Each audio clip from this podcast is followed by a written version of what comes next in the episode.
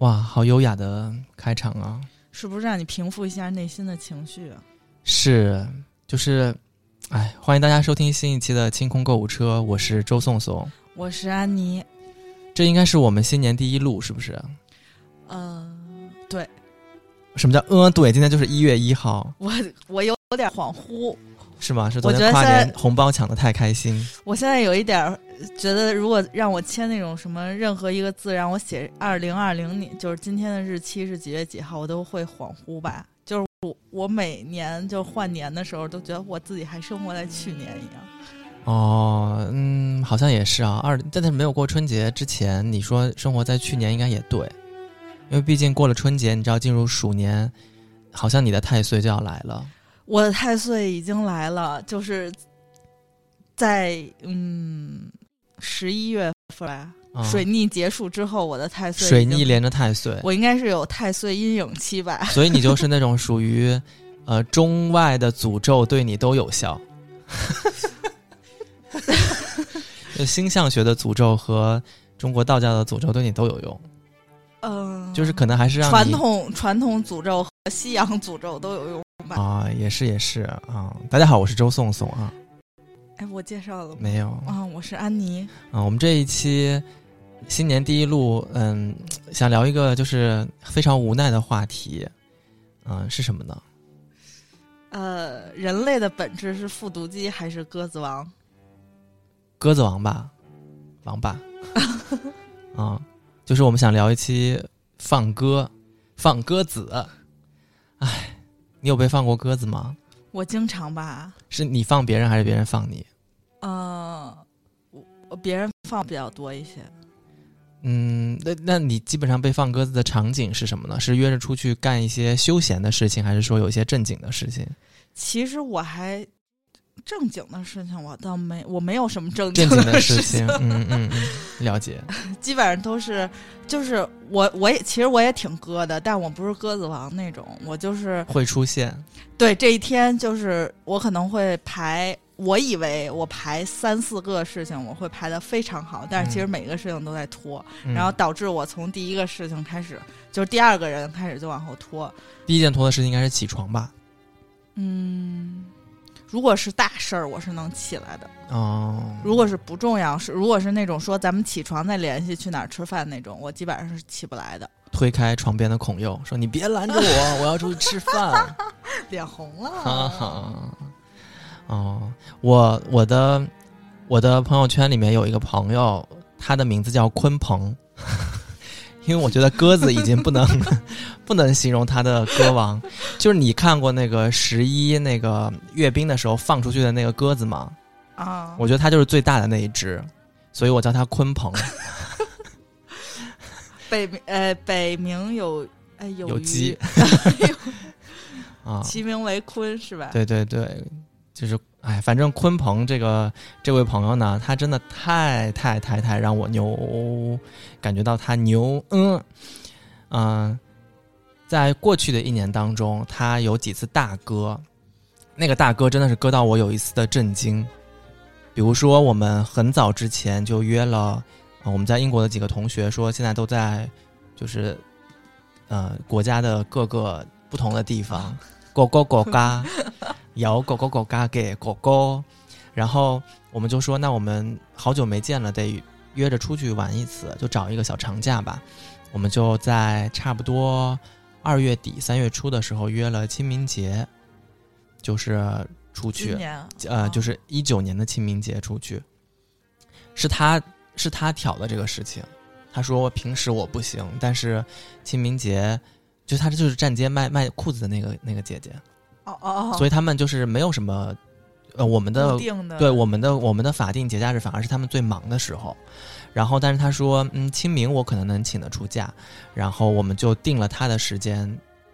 大概有5-6个同学吧，都是在各个不同的城市，订好了机票酒店，然后他迟迟的一直拖到出发前的2个礼拜都没有定他的行程，但是我们订的酒店啊什么的都把他的床位给预留出来了。然后我们就当时我就已经觉得不太妙了，所以我就在提前1个月的时候，我给他发了一个微信，我说这次呢，要么就是一起出去过清明，要么就是我们一帮人给你过清明。对，你也是够狠的。然后，但是你看我都说的这么狠了，这位鲲鹏同学，他到了就没有去。他说我真的请不出假，因为那天门店他说好多小朋友都请假了，我们这种老员工不能请假。但是他在清明过后的一个礼拜去了国外休假。哦，也就是说他有一次选择休假的机会，他没有选在对清明，对，跟你们一起是吧？对对对对对对对。然后这是第一次嘛，然后第二次呢？但是这属于逃避型的歌王，就是我见过有一些是那种直面你的，就是我不去。不是，就是他就是哎行行好嘞好嘞好嘞、嗯、然后那个这个属于就是我不回你不出现，然后不说不提这茬，就完全回避这个问题。那你们其他人成型了吗？我就是没成型，因为一般就是我单独哦，我基本上就是如果是我觉得是我一个人会被割的那种、嗯、我就算了嗯，对，他就是经常他不光是就是单独的割我们几个在北京的朋友，然后这种集体活动这是他第一次割嘛。然后第二次的时候呢，我们大概是在8月底的时候，我们说那要不11我们再抽个时间大家聚一聚，因为我们觉得清明玩的还挺开心的，就是我们在那个5月的风哦5月的风就请刀，那个我们在那个广场上面拿公放的那个喇叭放那个什么锦绣河山美如画，然后我们就加入了那个跳广场舞的大妈的阵营。我们几个人都玩得很开心，然后我们给他发视频什么的，然后他在视频的现场就他还在卖裤子嘛，然后他就哭了。第一呢是有几个同学他确实好多年没有见到了，然后第二呢可能是因为我们当时就是真的是太嗨了，就我们喝了好多酒，然后又特别嗨，然后他看到了过后就可能有一丝的感慨吧，然后有一丝的落下了悔恨的泪水。我以为他会改正的。然后11前一个多月我们又说那我们11再出去玩一趟吧，就去了一个同学老家在重庆，然后他们在重庆家里面在山上买了个房子，是专门避暑和过节的，然后我们就说去哪儿，他说啊11没问题，11我一定能请出假来，因为他说有7天嘛，我大不了请3天，然后我后面4天我来值班。其实我当时心里面已经做好了被割的准备，对，就是我已经做好了他不来的准备，所以我所有的行程定的就是我们那几个人，并没有算他。结果他就真的是没有出现。然后这一次比较牛逼的是在于，因为长辈们会把同学的到来，就是孩子的同学们的到来当成一件很大的事情。然后这个鲲鹏他的父母和我们这个重庆的同学的父母还有比较好的私交。然后当时甚至放下话说请就是鲲鹏的爸爸妈妈，就是鹏爸和鹏妈一起去。结果他也没有去，但是后来我们发现11他又去了国外休假，然后这件事情就让我对他有一丝的微词，当然我的微词也不是什么好话，就是我就会直接说他，但他就一直在群里面道歉啊什么的。我跟你说，北京孩子就是这点。什么？你现在开始地域攻击我们了吗？哎，我觉得不靠谱的都是北京，我身边不靠谱的都是北京孩子。哦，你和阿紫你是属于比较靠谱的北京孩子。不是，我也不是那种，我是心里大概有预期，比如说。这几个人我约他我就知道他不太会准时，就我是看人格、就比如说像阿紫就是那种，阿紫属于就比较磨叽，就是他会在临了的时候，阿紫比较爽快吧，他会一开始就说我不行我不去，不是，就比如说咱们说好了今天11点到、就是我们俩分别会，我心里就知道我们俩一定会分别出现各种状况，就是比如说那个早饭没吃完呀，然后等个快递呀，什么这有人来，物业有人来吧。这个不算，这个算是突发状况，而且我们也没有，不是，我们俩就是分别，就比如说我跟你说我到灯市口了啊，我离周总曾经说过一句名言，就是我到灯市口了，永远是。叫什么？距离我到真正的目的地还有1个小时。对，因为灯市口到我们约好的地点，如果是正常的话，20分钟之内就到了。但是但凡到灯市口了，就可能还在10号线换乘。对，就是我曾经有过一次非常尴尬的，就是我们同学三个人，然后我知道我跟另一个同学是什么德行，然后我们俩同时跟就是有一个女生已经先到了，我们两个人就在微信里说啊，我已经上10号线了，马上就到了，还有2站，结果我们俩在换乘的那个站碰面了。就是特尴尬，然后后来我们俩相识一下，我说你懂了什么叫还有2站。对，这个我觉得这个不能算是歌，这个只是算是就是时间上面你们有一些认知误差。但是我们后来讨论了这个事儿如何解决呢？就是如果咱们说好了，咱们仨有个聚会，比如约了上午10点，那前一天大家一人发100块钱红包，然后谁割了这件事儿，谁就别拿这就是押金，谁就别把这钱拿回去。鸽子王收200。哦。鸽子王手啊，出200是吧？就是别人就是大家各出100，如果你是鸽子王，你就是出200。哦，哎，然后我这个朋友吧，他就是你知道，我以为他到了2020年代就会痛改前非，结果呢，这位就是刘鲲鹏同学，他约我们吃1月1号的这个新年饭。啊，就是此刻呗。对，就是此刻，他约我们吃新年饭，然后前天吧，我们在群里面对就是吃什么，在哪儿吃，然后他就说，不如我们周6吃吧，因为今天是周3嘛。啊，对，就是周3。不如我们周6吃吧。然后他就好像自己失忆一般，就是不记得有周3这件事情。然后同学们就没有发现这个问题，就还在说啊吃哪儿啊几点啊什么的。我说可是周6。不是1月1号啊，然后他说：“哎呀，别管了，我们就周6吃吧。”对对对对，然后他就流露出一丝就是毋庸置疑，说我约的就是周6。然后今天我们坐下来，大家一起开始吃饭的时候，大家互相对了一下，才发现原来今天吃饭就是抻茬的这个人是鲲鹏，对，是鲲鹏。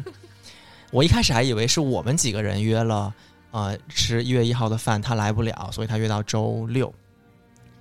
后来发现是他约的这个局，然后这已经是他第3次发生这个事情了。我觉得在新年伊始，我必须为他单独录一期节目，来说一下这种行为是多么的不可取。因为你想，他从19年的清明就搁到了2020年的1月1号。我觉得他今年应该还会继续。如果新年第1天搁，那这一年。还是好的开始，对，对，好的开始是成功的一半。祝他今年继续能够展翅，扶摇直上3000尺。我真的要被气死了。但是，你觉得我们身边就是这种割的人多吗？割的情况多吗？我重复发生了一个朋友，没有这么，没有群割，就是割了我一个人，我特别生气，是。3次之后，他现在已经不在我的朋友圈里了，我就可以。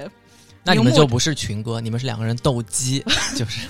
不，我从来不会，就是说我没出现，就是比如说我答应你，今天咱们去看电影，无论如何我也会跟你去的，就是不管看哪儿的那一场，我也会跟你去的，除非我前一天就没答应你。嗯。这个朋友有一个特别讨厌的特质，就是他会在前一天夜里跟你说，明天咱们去看电影吧。嗯。明天下午。然后我说好，然后我肯定是要先看一下我没有明天下午的行程，或者我有一个挨着行程，我可以空出来下午的行程。我说好，我说大概是比如说咱们就在王府井或者崇文门，就我大概给他画个范围。他说好，那明天联系。然后等我明天下午，我就会比如说我本来约了一个比较远的地方，我可能会跟人说，我说我下午还要往南城有一个活动，然后你们可以挪，就是我还会要将就这件事儿，然后我就生生的等他联系我。但我这种人属于，我可能觉得你没约我上午，就是因为你可能有事儿，我不会主动的去跟你说这件事儿，毕竟是你拉的这个局。嗯，结果就生生等到夜里，也没有人联系我。然后我这个事情，同样的事情发生了3次连续。然后我就根本就不把他的行程放在了我第2天的行程里，然后他这个人已经消失在我的朋友圈里了。我太生气了。哦，那你这个行为让我又想起了我的另一个朋友，就是 Eric 哥哥。他每次回国，他会提前很久跟我说啊，我比如说我9月1号到9月10号会在北京，然后呢，我就会想说好，我以前会觉得啊，那我就提前个2个礼拜再问问他时间什么的。我好几次都发生我提前2周问他，他跟我说啊，我改了机票，我要去马德里休假，然后啊，我改了机票，我要去慕尼黑休假什么之类的。后来我就不再问了，对，我就不再问了，我就是等他到北京跟我说啊，我今天在三里屯吃完了晚饭没有地方去，我们要不要一起就是约着出去玩一下什么的，我才会看我那天有没有时间出现。就是他的行程非常的飘忽，他曾经有一次是类似于1号回来，然后他其实回来是转机继续飞，但他出来了一下，他跟我说我到北京了，然后我就以为他是到北京会逗留一段时间，我说啊，那我们几号几号约吧。他说可是明天早上我就要去机场转机去哪里，所以他就留给了我比如说2-3个小时的时间出现在他面前跟他吃个饭，然后他就继续飞。我就觉得觉得你好奔波呀，这种行程会让我觉得非常的有压力。然后因为你想啊，就是如果我跟他吃这个饭，我就得打乱我接下来半天所有的行程。如果我不跟他吃这个饭，你看他又在阿富汗工作，你又想我好久也再也见不到他了，再也见不到好久也祝福他祝福他，在新年伊始祝福他。对，反正就是这种事情会让我陷入两难的境地。而且像我这种老好人吧，我虽然就是会骂，但是我最后还是会出现。对对，哎，但是我很讨厌，就是像我这个第二天就是完全前一天夜里跟你说这种话，或者现场跟你说这种话，说咱们现在去哪儿，就是我就觉得特别不好。你知道北京有句老话叫提前3天叫请，提前2天叫叫，当天请你吃，当天找你吃饭叫滴溜，就没有诚意呗。希望你没有时间，别就是没有礼貌。就是一般像可能像咱们之间对，比如说明天或者后天有工作什么的，都可能提前1-2天对。但是像我们如果约这个周末要吃饭，约朋友的话是一件大事儿，就会提前大概可能上一周就要开始说咱们在哪儿吃饭，就会把这事儿当一很大的事儿。而且你知道啊，我又说回鲲鹏，你知道这件事情有多么的不合理，是因为1月1号的饭蛮难订的，不是所有的地方都能吃饭哦，而且你们人比较多哈。今天最后只出现了2个人。都割了吗？就是因为有一个同学，有一个姐姐，她说我今天要打麻将，我要打1天的通宵麻将，我绝对不能出门。然后我们就没有理会她。我本来是想说，那我们其他几个人可以在她家附近吃饭，她有吃饭的时间出来，然后继续回去打麻将。但是她不行，她说我就是要通宵不离开麻将桌的这种打麻将。然后我们就想说，行，那我们就另外几个人。结果就2个人出现了，真的是太棒了啊！我觉得我的2020年应该会过得非常的顺利吧。你的2020年是在加班中开启的呀？真的，我们第一天就来加班，诚邀你加班。就是因为吃饭只有2个人，没有接下来的活动，所以我就想说，那不如加入安妮的加班大队来发货和录节目啊！你有希望朋友，就是哪个朋友，你向哪个朋友喊话说我希望你今年不再割我吗？除了鲲鹏我觉得应该不行，会继续割。我觉得会继续割。你觉得有人在歌的路上改进吗？我觉得歌王都是从普通歌升到歌王。我有一个歌王哥哥，他真的是我觉得他可能是被工作影响吧，因为他是机长所以他很会飞飞很远飞很高很容易飞，对吧？很容易飞。哇，他真的太棒了。他是属于北京上海2地居住嘛，他在我们上学的时候就比较割，但他那会儿还好，因为他现在有了家庭有了孩子过后呢，他就有了更多理由，就是他割得非常的自然，对吧？对，正大光明，你不能反驳他。有一天他周4约我说，周4啊，下午我在办公室，周4下午2点，他说今晚吃饭吗？然后我说哎呀，今晚不行，我周5早上有个会，我觉得晚上可能还要准备一下。他说我说那周5行吗？周末的时间。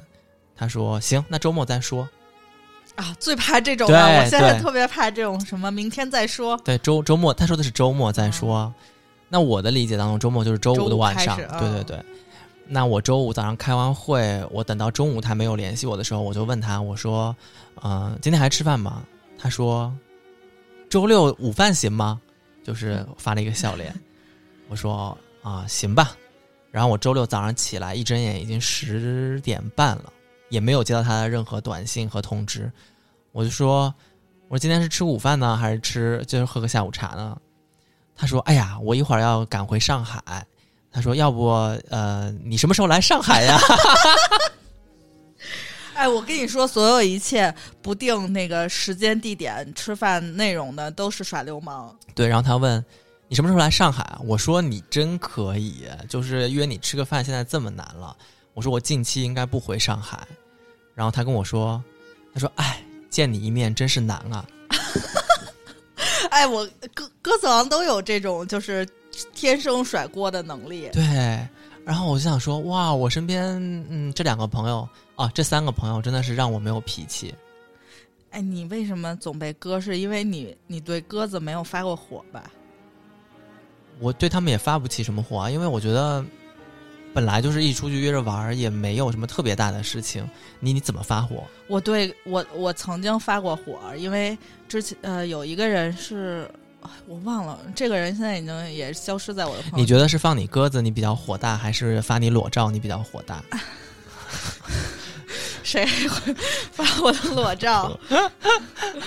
不是我那个，我觉得我发火的点不是说那个你放我鸽子了，是你打乱了我整天的行程。本来其实你就是你可以提前跟我说，就是如果你当下我已经到了，或者我每天其实经常出去约朋友，不是一天见同一个朋友，因为我觉得没什么可聊的，就是一般都会分上下午。然后如果是安排，我会把这一趟下安排好。我曾经发过火，我还特意跟他说，我明天的行程是怎么样怎么样，我先去哪儿跟谁，然后怎么着，就把这件事说的明明白白的。然后临场了，割到我，然后我就发了一次火。我好像那是我唯一一次跟。你是发短信还是就是打电话？就是打电话。语音质问他吗？质问我说，我明明都跟你说好了，这个我之前后都有安排，然后特意把这个时间空出来，要不我就不会特意来到这儿等着你。我记得我那天发了滔天巨火。那他的解释的理由是说他就是来不了，还是说他会晚一点到？他不是，他说他有别的事儿。就是你会追问他们什么事儿啊？我不会追问，我觉得他如果既然都说出来，他肯定会给我一个圆满的理由，就是一个很重大的事儿。然后至此这个朋友好像再也没有单独约过你？没有。消失在我娱乐范围内。因为有时候的事儿就是像我们有时候事儿不是说这一天就都是跟朋友见面，有时候还有一些其他的安排。然后我会控制，其实我还算满，因为我原来写行程表嘛，就是写那个行程单，写记事簿，所以我会把时间安排的相对来说比较可丁可卯。结果他割了我这件事儿，搞得我非常尴尬那一天。那其实你那段时间没有事情做，但是也不会影响下一段事情。是我本来不是一趟线，我是特意拐到了那儿等着他。然后我还推了别人的约。因为我一般推别人的约会提前推，就是也不会说当天跟你说我现在去不了了。是我身边的，我认真细数了一下我身边这些放歌的人的星座水平，两个男的都是白羊座。我觉得白羊座还鲲鹏是我们天秤座。我能够理解风象星座的人会割这件事情。我想想，我被割的那个有一个是7月，是什么？7月是巨蟹啊，双子啊。如果是双子割非常正常，我跟你说。双子男，双子男就把他的名字就是把双子男就是从你的交友的这个列表中划去。尤其因为你是异性嘛，我觉得我身边双子男也不多，我身边双子女多。我觉得双子女还行，我身边那几个双子女的朋友都还行，但是我身边没有太多双子男的朋友，就没有。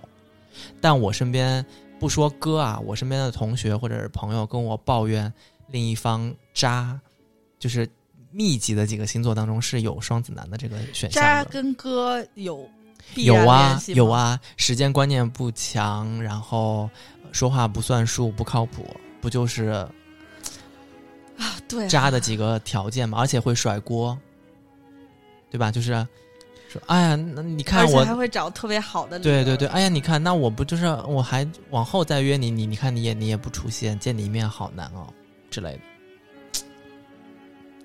我我此刻心里可能就直接，如果是打文字的话，我可能直接就会骂脏话，就会飙出来了。是因为这样，就是我觉得如果我们年纪再小一点，就是你割了过后，比如说你有些人会卖个乖啊，撒个娇啊，可能就过去了。但是我们现在这一把年纪了，你再撒娇是不是有点不合适？我不会撒，谁会跟朋友撒娇？我给你讲一个特别经典的，我也不是被割，但是觉得特别逗。就是有一天我约了一个朋友去看电影，啊，不能说我有一个朋友约了一个朋友去看电影，嗯，然后呢，本来约的是3点，比如可能买的3点钟的票，2点，电影院也不是很远，2:40吧。问他说：“你怎么还不来接我？咱们什么时候看电影？”嗯，然后那个人说那说我来不了了，我再买晚一场的票，晚一场。然后我可能当时就想，哎呀，不就是15分钟进去你就进去看呗。然后没有说不行，我必须得看开头。然后3:30到了电影院，嗯，特别搞笑的是，就是那个电影可能。哎，也挺无聊的。然后我坐那儿一直看，然后结果发现，就是我这个朋友睡着了。然后大概电影是讲一个有点大逃杀的这种电影情节。然后一会儿可能过了十几分钟，他惊醒了，他问我说那个他们怎么逃出来的？然后就是他完全没有。跳过了最精彩的线索，其实那个也特别无聊，就整个电影院，我觉得大家都不是很精神，对。然后，但我想，既然都来了，而且你还改晚了30分钟的票，就为了看这个电影，然后他睡着了，然后问我说：“他们怎么逃出来的？”但至少他来了，他就觉得我得在这儿。然后我当时差点当场没憋住笑出来。就我，然后我跟他说：“哎，我说那个女的发现他们，救了他们，然后出。”特别尴尬。哎，所以你说割是不是慢慢形成的习惯，还是说有些人天生就割？是因为周围人对他宽容吧？如果真的遇到我这种，就是那你说他们正经的事情会割吗？因为我身边有一些人，他们是会躲避正经的事情，因为他们害怕，所以他们躲避。就比如说我身边真的有人，因为怕自己考不及格，他给自己制造各种迟到、没赶上考场、没带准考证等等等等的。就是这种借口，就是错过这次考试。你就跟那个，就比如说男的晚回家，女的一直给他打电话，然后他永远不接，是吗？不接，然后就只有到了之后，他可能在路上在想那个理由。我曾经有一个朋友是这样的，就是他们家大概是住在南4环吧，一个女生，然后他们。男生跟女生婚纱照已经照完了，就订婚房什么都准备了，然后突然有一天那个女孩说邀请我去他们新房看一下，然后我就去了那个女孩家，然后她说她那个男朋友是从哪儿来呀？啊，反正不是特别远的地方，尼日利亚。没有，就是说那个下班来就我们一块吃饭，好像是在东边，反正也不是特别远。4个小时那个男孩都没出现，然后打电话就把电话关机，然后就一直打电话，然后不知道发生了什么事儿。然后等最后出现的时候，那男孩跟我说，不是跟他说那个我手机没有电了，说我从哪儿跑着回来的。然后就也不是很，也就2-3年前的事儿，也不是很。你是不是一眼洞穿这个谎言，也不好意思戳穿？然后我当时都傻了。就是那个女孩跟我一样大，男孩大概比她小个2-3岁吧。就是因为这件事儿就没有结成婚。所以你的朋友也不傻，她女孩不傻，女孩是那个白富美，从小家里就是都是那种精英教育。但是我觉得这件事情最丢脸的事情是在于你有一个旁人在旁边看见了这件整个事情的过程。对，就是也，我觉得他也不是丢脸，他就是觉得女孩可能也觉得怎么会发生这种事儿，而且他没有任何解释说中间发生了什么事儿，就是整个人消失了4个小时，无论如何也联系不上。你说如果你中间有事儿，其实4个小时也，如果真要有事儿的话，也挺着急的。就是主要是你联系不上他了，当时就是当他那时候他说已经大概在哪儿了，然后再打电话就打不通了。可是昨天晚上你有段时间我们也联系不上你啊。我昨天晚上睡着了不是你联系不上我，但是你给我打电话，我就是我手机是通着的状况。我能懂你的这个意思，但这就这不能叫割了啊，这是逃避吗？对，就这就很恐怖啊。但我自己也会有一些我不想出席但又不得不出席的场合，我也会选择一个方式，就是我大迟到。但是我会明显的知道，就是即使我迟到也不会影响大家的进程，就是我只要出现一下然后就走，或者要么我就早到我中间走。我也有一些。但是你这是策略呀，但是那个很恐怖。对，就是没有任何理由。是，就是如果是真的是有交情的朋友，大家约好这种事情，我是不会做这种事情的。但有一些场合我真的非常怕，我就会要么就是提前到提前走，要么就是迟到大家一起走。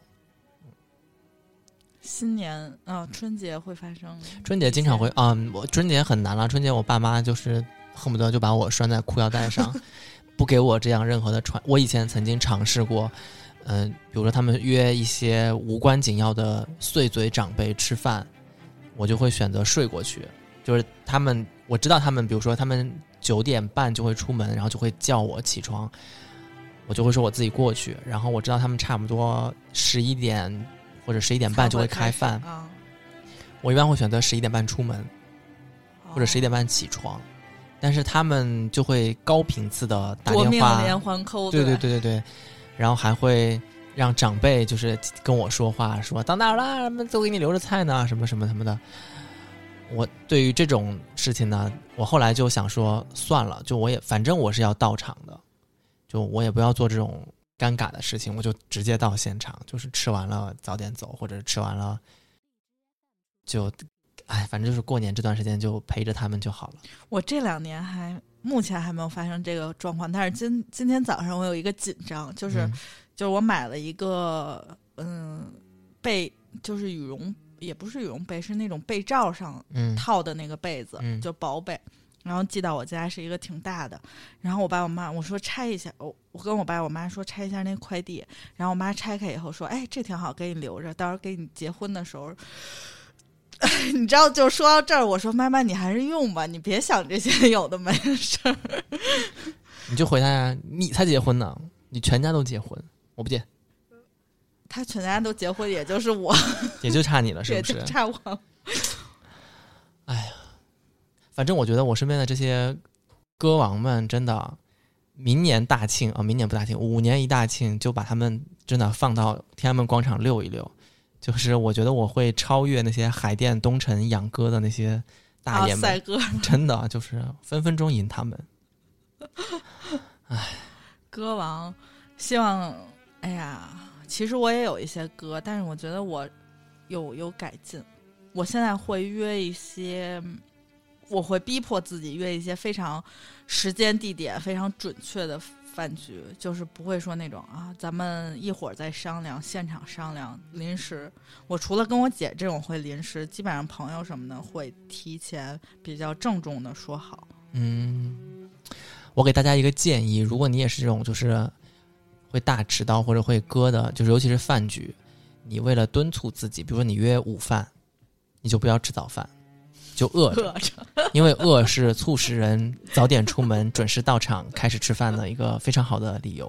比如说你约的是那个动力不是理由，如果你约的是晚饭，就请你早饭午饭都不要吃，饿着。对，然后你会成为第一个出现第一个想到吃什么的人，这个是非常有担当的一件事情。